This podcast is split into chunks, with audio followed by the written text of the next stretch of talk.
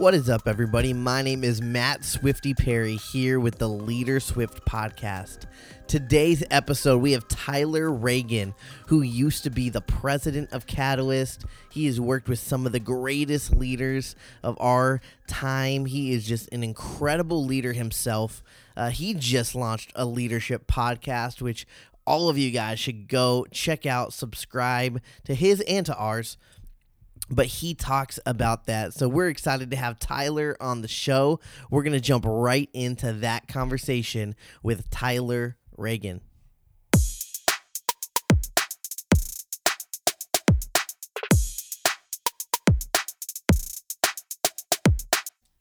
What is up? I am here with my friend Tyler. Tyler, how is it going today? It's good, man. Here in Atlanta, Georgia, we got about 70 degrees and it's beautiful out. That is awesome. Tyler, you are so experienced in leadership. Um, I've enjoyed learning from you over the years. Tell the people just a little bit about your leadership journey.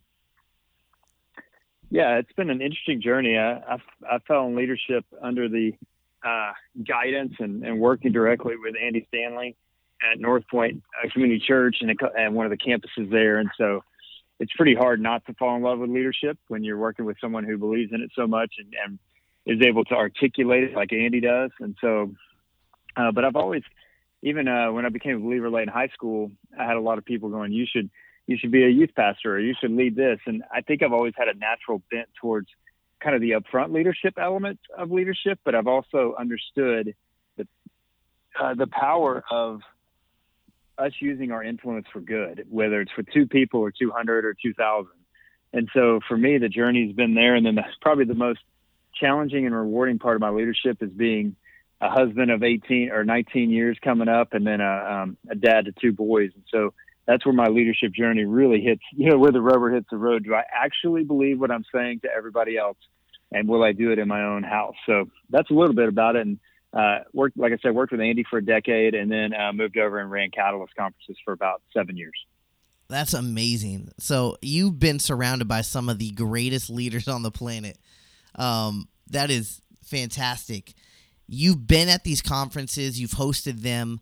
Um, if you were in a room of leaders and they said, Tyler, give us one tip to help leaders lead better today, what is that tip that you'd give them?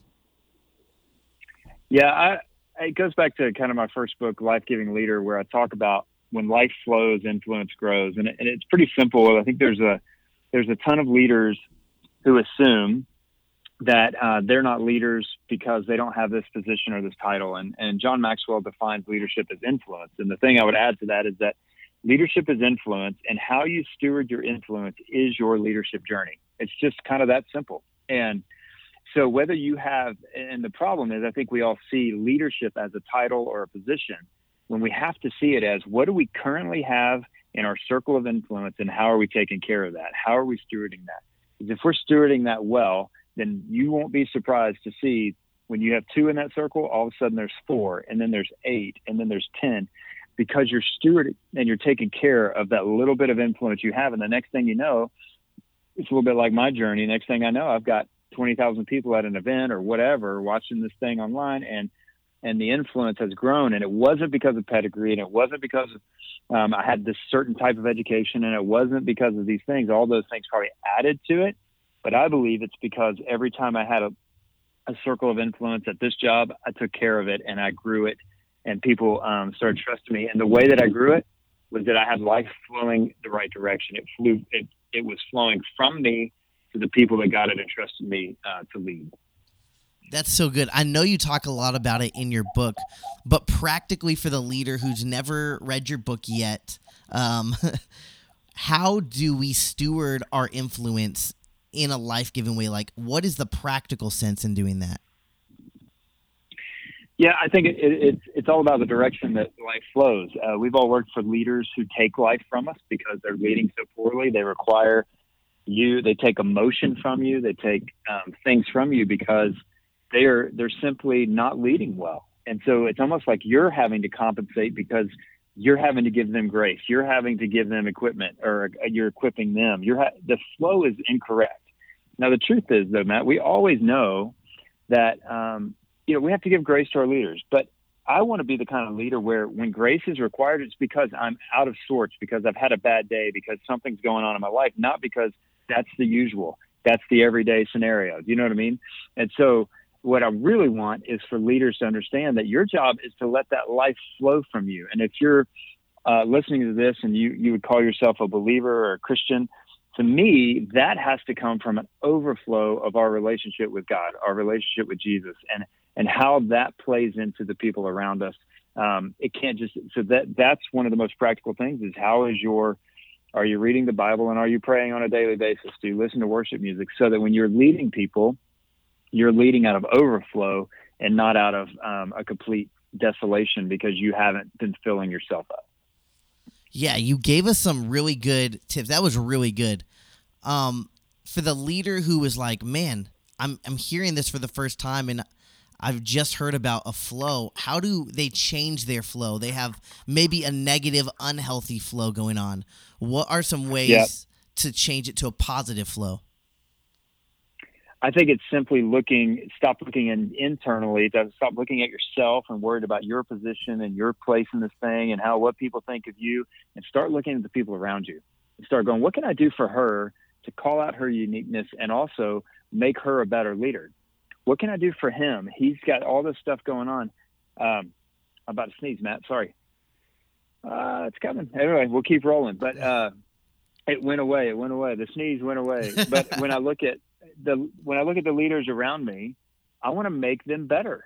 At the end of the day, if somebody's with me six days or six years, if they're not a better leader by the time they leave, that's on me. And so I think the easiest way to do is adjust your posture, look up for a second, and stop worrying about yourself. Start worrying about the people around you and make them successful. Because I'm telling you, beyond a shadow of a doubt, you take care of the people around you, you will improve as a leader. You will be seen for the way you need to be seen. And all of a sudden, you're going to gain influence within that organization. Yes, that is so good.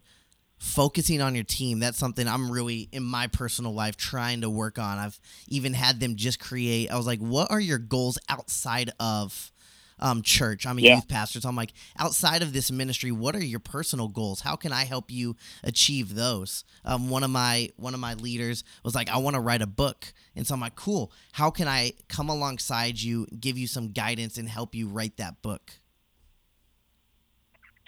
Yeah, I think that's a uh, that's a really good question, and I or it's a quick thought for your team too, because that is leadership.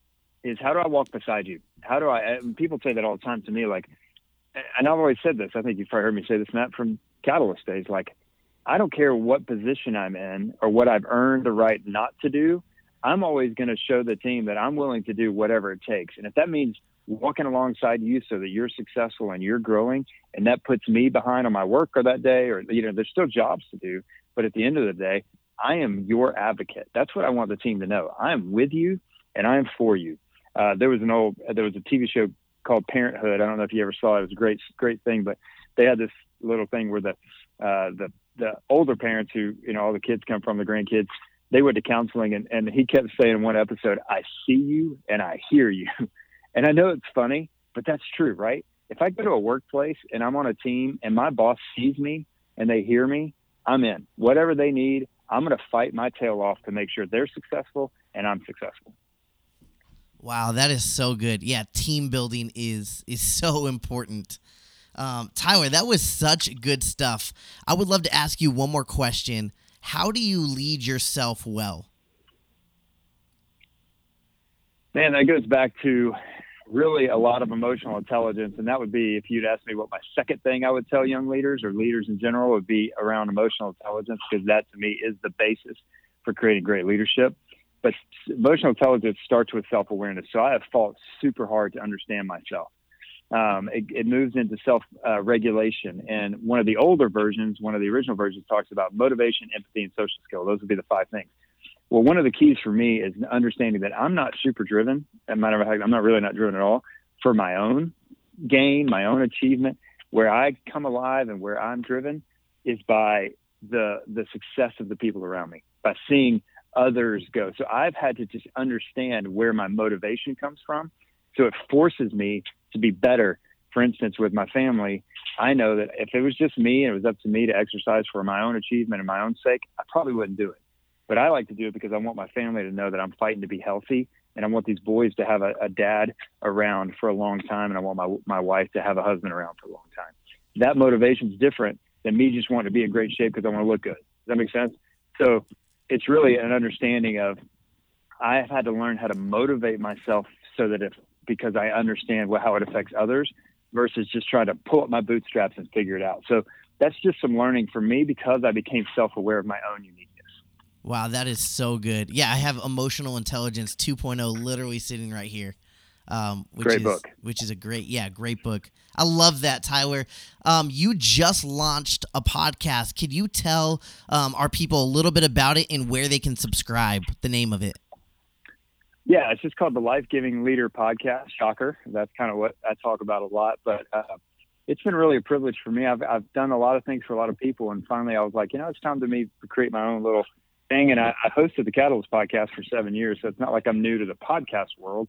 It's just I've created my own, and so yeah, just released a few weeks ago, and got some great uh, great guests. This first first round, we've got I've already released one with Jo Saxton and Jefferson Bethke. Um, Kevin Olusola from Pentatonix, he's the beatboxer on Pentatonix, is going to be on. Uh, DeVon Franklin, uh, John Mark Comer, uh, Jamie Ivey. It's just it's a great front kickoff and I just, for me, what's neat is I get to introduce a lot of my friends to my friends. And so, uh, but we talk about leadership, faith, family, and creativity. Wow, I love that. I'm subscribed to it. It is, it's incredible.